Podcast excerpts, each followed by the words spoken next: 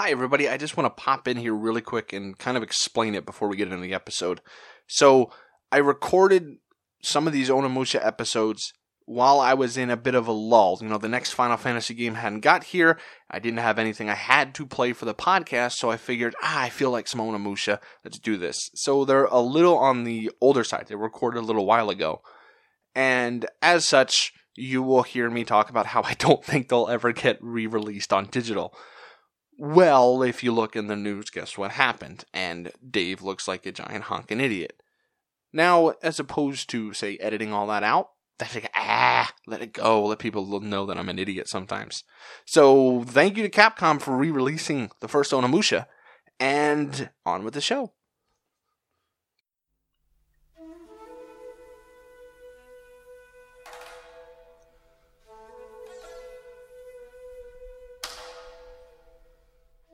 Hello, everyone, and welcome to Operation Sequel. Today we get to start a new series.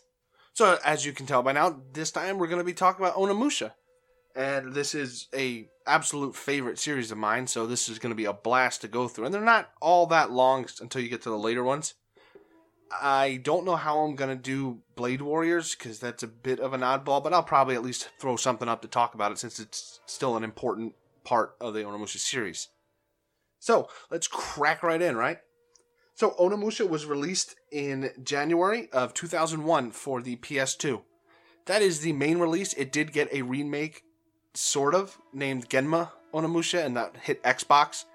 And that's really about it for Onimusha. It hasn't been re released on anything, and it hasn't even hit PSN.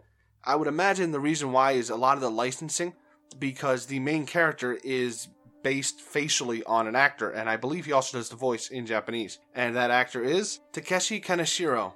And I can't say I know him from anything, but his va- face is very iconic to me, just as this character. So if I ever do spot him in a movie, I'll just think of him as Samanosuke. Now, taking a look at the credits, there's really only one name that stands out, and he's not even in a director's slot. It's Keiji Inafune, and everybody should know him as the creator of everything wonderful. Mighty Number no. 9 was a bit of a black mark, but for the most part, I mean, just for Mega Man alone, that guy is ace. Now, the director was Jun Takeuchi, and since he works at Capcom, he did do the usual rounds of working on things like Lost Planet or the Resident Evil series. Other than that, he hasn't done much that I've seen.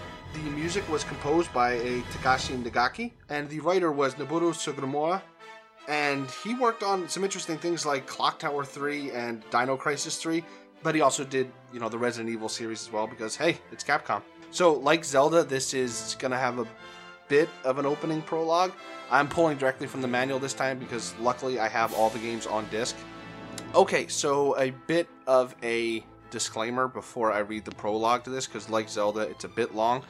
But unlike Zelda, it is a chock full of Japanese names, and I know I have a tendency to butcher Japanese, so bear with me here. Yoshimoto Imagawa, a powerful warlord of Suruga, leads an immense army from Suruga toward Kyoto, in those days the capital of Japan. Yoshimoto's ambition is to unify Japan and crown himself its sole king. On the march, the army halts on the plain of Okehazama in Owari to rest for the night. This changes Yoshimoto's and Japan's destiny forever. A troop of only 2,000 soldiers, led by Nobunaga Oda, a warlord of Owari, makes a surprise attack on Yoshimoto's camp. In a desperate battle, Nobunaga's legions defeat the invaders and slay Yoshimoto. This historical event is known as the Battle of Okehazama. Just as Nobunaga is exulting in his victory, an arrow from one of Yoshimoto's soldiers pierces him in the throat. He falls to the ground in a death struggle. A young man watches this from a remote hill. His name is Samanosuke Akechi. He is marked by destiny. One year later, strange incidents are occurring in Inabayama Castle in Mino Prefecture. Soldiers and workers are disappearing without a trace, Worried by these inexplicable events, Princess Yuki sends a plea for help to Samanosuke. At once, he races to the castle, but he arrives too late. Yuki has been kidnapped. At the same time, enemy troops are attacking the castle, leading the army, risen from certain death and astride a fierce warhorse, is Nobunaga. Samanosuke vows to rescue Yuki with the help of his partner Kunoichi Kaede, defeat Nobunaga and an army of demon warriors. So, as poorly as that was done, at least the stage is set. I'm very sorry for mispronouncing some of those words and kind of halted approach. It goes all fine until you get to that word, and my brain takes a second on trying to how to pronounce it correctly. In case you didn't know, Onimusha is almost like a feudal Japan version of Resident Evil. The one thing that sets it apart from Resident Evil, of course, other than the time period, is it is all melee. There are some bows, but they are very much sub weapons that you'll only get like 30 arrows for for the whole game. The one I'd say hang up nowadays for that kind of thing is that it's still tank controls. Luckily, they did add a you know turn around 180 degrees button, but for the most part, this kind of controls like a tank Resident Evil with swords. So a bit of my history with this game. I think I've talked about it before, but this was the first game I've ever played for PlayStation 2. And I rented a system and I rented this game because Samurai, duh, and didn't know you needed a memory card for some strange reason. Like they wouldn't allow me to rent one, and I didn't have the money to buy one. So I ended up having to play this over and over and over again until I could pretty much speedrun it. I've lost my touch a little bit, but this playthrough only took 3 hours and 40 minutes. So it's not a very long game at all if you know what you're doing. If you don't know what you're doing, you can probably expect a good 7 hours maybe, somewhere in there. But yes, this is one of my absolute favorite series of games, and I don't know if that's mainly nostalgia, but every time I play it now, I, I still absolutely love it. I probably play it once or twice a year just because it's so brief. That doesn't mean that I don't notice some flaws about it because it is a bit of a flawed game. So, the first thing you'll notice is the first thing in the game, and that's the opening cutscene. I remember when I was a kid, this absolutely blew me away and sold me on the PS2 before I'd even tried anything else. This, while rudimentary now, was amazing. It, it's a very artistically done opening.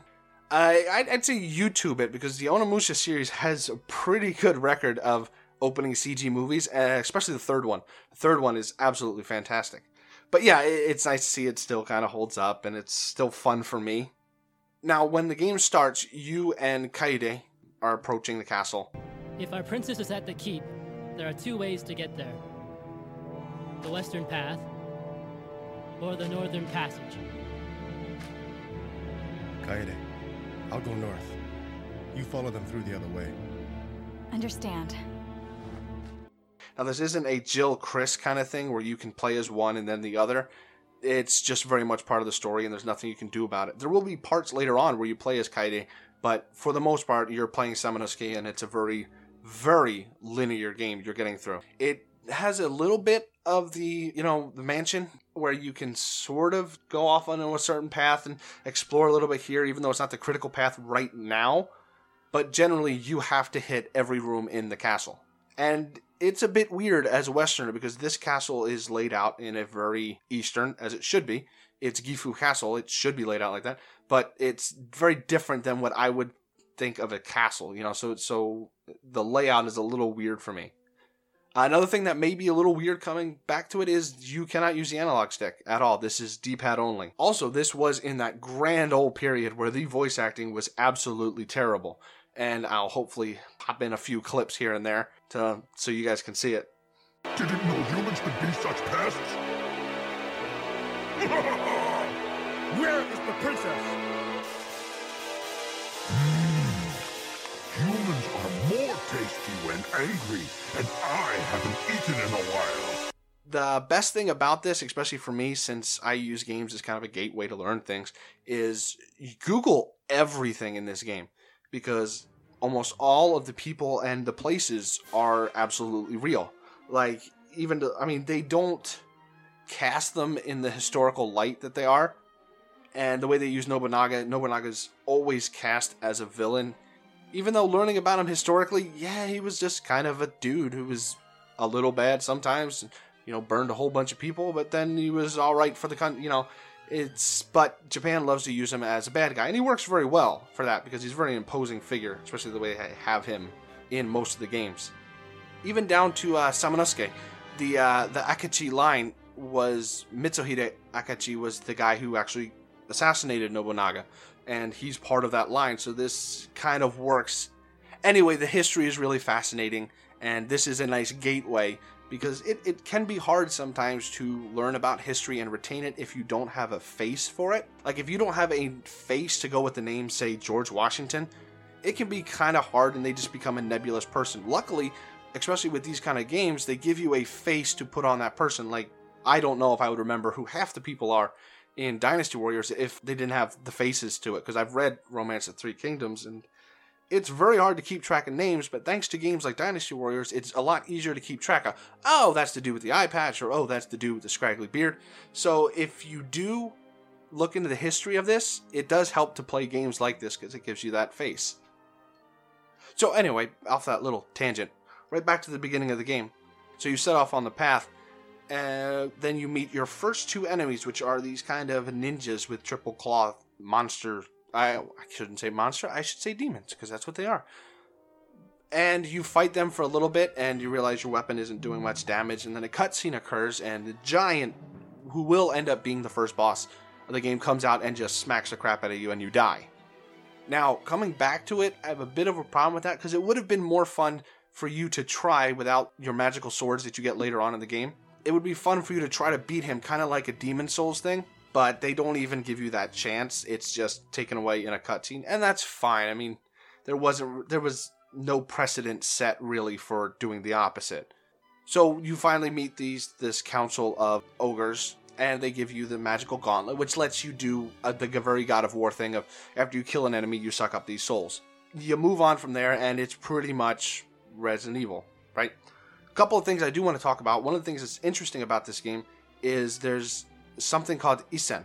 And what that is, is if you strike with your sword right before the enemy hits you, it's pretty much a one hit KO to everything except bosses. I believe there's one or two bosses that you can do it to, and if it doesn't kill them outright, it does a massive amount of damage. But that stuff is like crack, because if you get it just right, you clear out a screen full of enemies by just using Isen it feels so good because you get this really cool flash, and then Samanosuke steps to the side and just swipe. Ah, it's so good. And there are extras in the game, like you can unlock Isen mode and things like that. That just adds to that kind of mastery feel that this game has because it's very hard to stick and move when you're using tank controls. Luckily, they do have a little bit of leeway in that they have like a dodge left, dodge right if you're in ready position but you'll probably want to have your finger more hovered on the block button because you can block pretty much everything in this game. And that's nice because you can slow the combat down to your pace by just block, block, block, and then strike instead of having to worry about this is unblockable and this isn't. There are a few unblockables, but they're part of like combo strings from very certain enemies. Other than that, they're not a big deal at all. So while we're talking about the combat, the weapons are your very stereotypical. You have a fire sword, you have a lightning sword, and then you have a wind, but that's kind of a glaive. And each one you can power up. Now, there is a bit of a tricky part with the upgrading system because you can either upgrade the lightning sword or the lightning orb. And the orb controls two things that are kind of important. The orb controls what level your special attack is. Every weapon has a certain special attack if say you hit with the lightning sword then you do a series of quick slashes and then lightning comes down strikes the person or fire you just this whole giant swath of flame just hits somebody. And these are power ugh, these are powerful enough to generally kill anything until you start getting into bosses and some of the really higher end demons. So the orb controls that. So if you want to use those a lot which they do run on a mana bar then you upgrade that the only other problem is, and this is what makes it tricky, is you don't know this, but the orb also controls what doors you can unlock. There are these doors with like these little parasite things on it, and there will be one to three. Now, your baseline starter weapon can unlock the first doors. So let us say there's a bunch of red parasite things on the door. You have your starter fire sword, so oh okay, I can just unlock it. That's not a problem. You don't really know that you have to upgrade your orbs to progress in the game until you get to the second one. Luckily enough, unlike some Resident Evils, the enemies do respawn and they're fairly generous with the souls they give you. So you won't really be stuck for long, even if, say, you've completed your entire soul cache into your weapon. You won't be stuck for long before you can progress again, but sometimes if you don't know what you're doing, you can get stuck into a situation where you've got to grind a little bit. They opted out of the herb system from Resident Evil on healing, which actually I think would have been a little nicer because here it's very simple. You simply have herbs And then later on, you have a higher branch of them called medicines. You can spend a whole soul bar to turn an herb into a medicine, but that's it. There's no mixing involved. I think that might have actually been fun. And the same thing goes for your arrows and your bullets because you do get a very simple uh, matchlock gun in this. You can spend a whole bar to turn, say, a couple of arrows into a couple of fire arrows or a couple of bullets into what they call burst bullets, which act more like a shotgun, and do more damage kind of thing. Okay, I think that's all the generalities out of the way. So, more back to this specific setting. Most of the people, like I said, you will run into are historic figures. Uh, there's a few original characters, like there's one called Guildenstern, and he's kind of your mad demon scientist thing. It's kind of cool because he's throughout the series.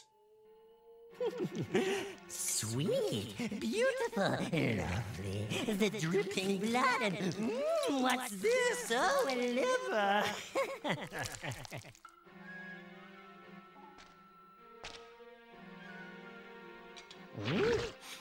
What's that smell?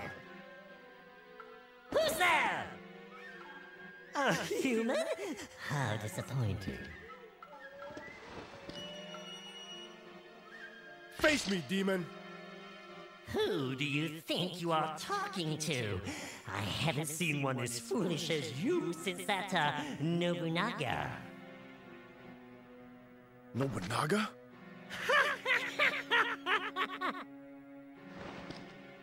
I operated on and resurrected that pitiful Nobunaga after he was killed in Okehazama.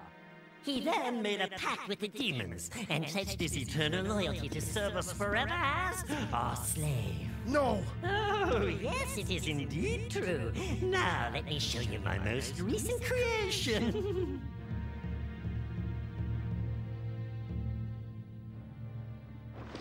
Go, Renato! Fight the belly of that maggot and feast upon his bloody flesh! well, we'll see what happens to him, if anything, over the next couple of podcasts. But he's kind of my favorite character. He's the voice actor is really channeling this whole mad scientist vibe. I'll clip some in here, hopefully.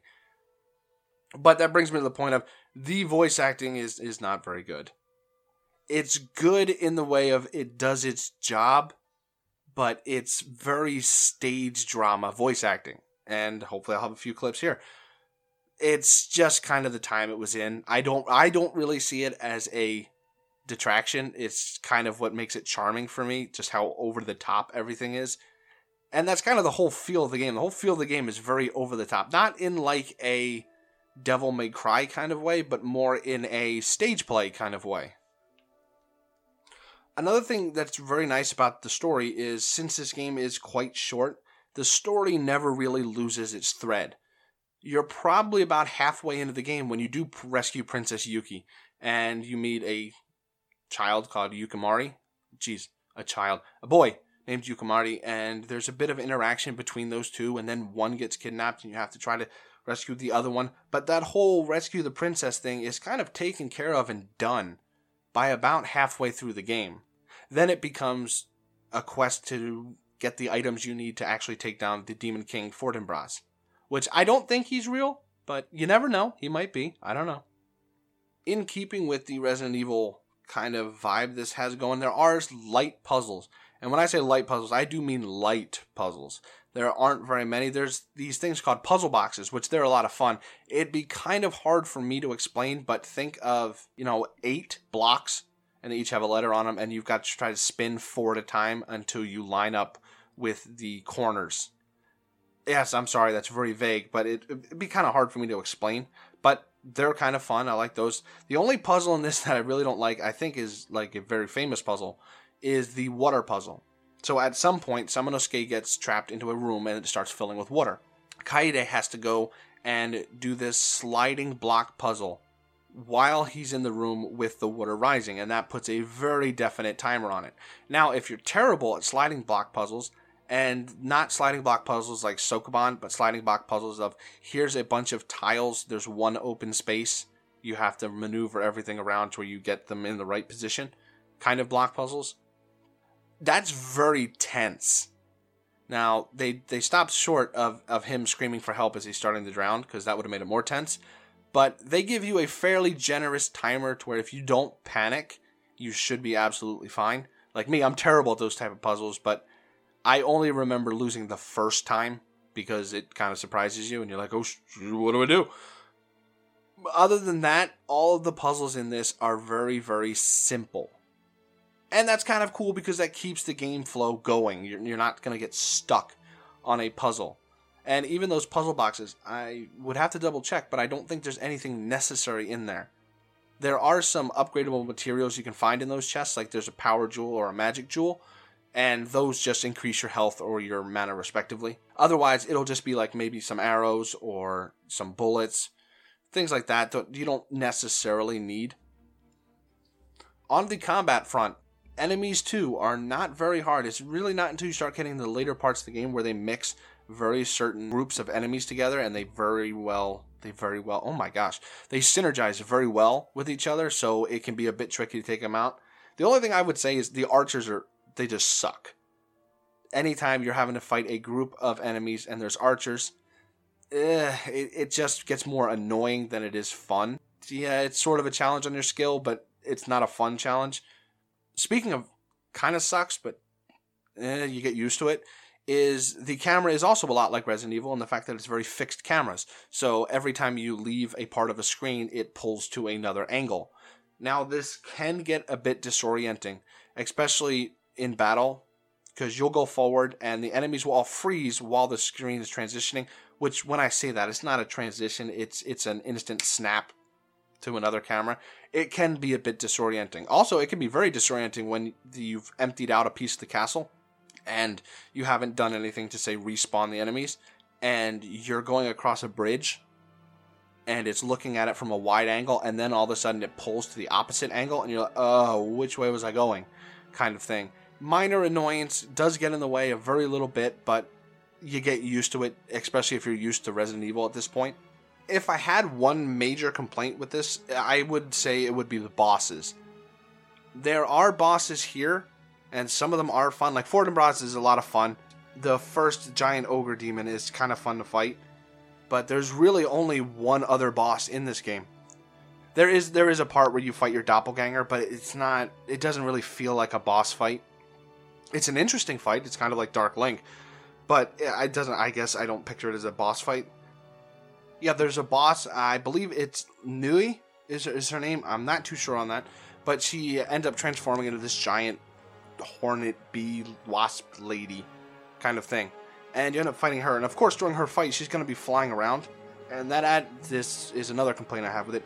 Dealing with enemies that are flying without having a way to hit them other than using your sub weapon, you just kind of have to wait for their pattern to kind of come down to ground level so you can hit them. That can get really frustrating, especially with the soul sucker enemies uh, what they do is they kind of float above your head and they latch onto you and they steal some of your souls and, of course, your life. And sometimes they can be a pain in the butt just to get to them. Add in the fact that if you kill an enemy with them in the vicinity, they will suck up the souls automatically. You can't do it. So, in order to get those souls, you have to kill them. But after a short while, they will end up disappearing. Just poof. And there you go. There's all that experience. Souls lost in the grand scheme of things, it doesn't really matter too much, but it, it can be mildly frustrating at that point to try to hit them.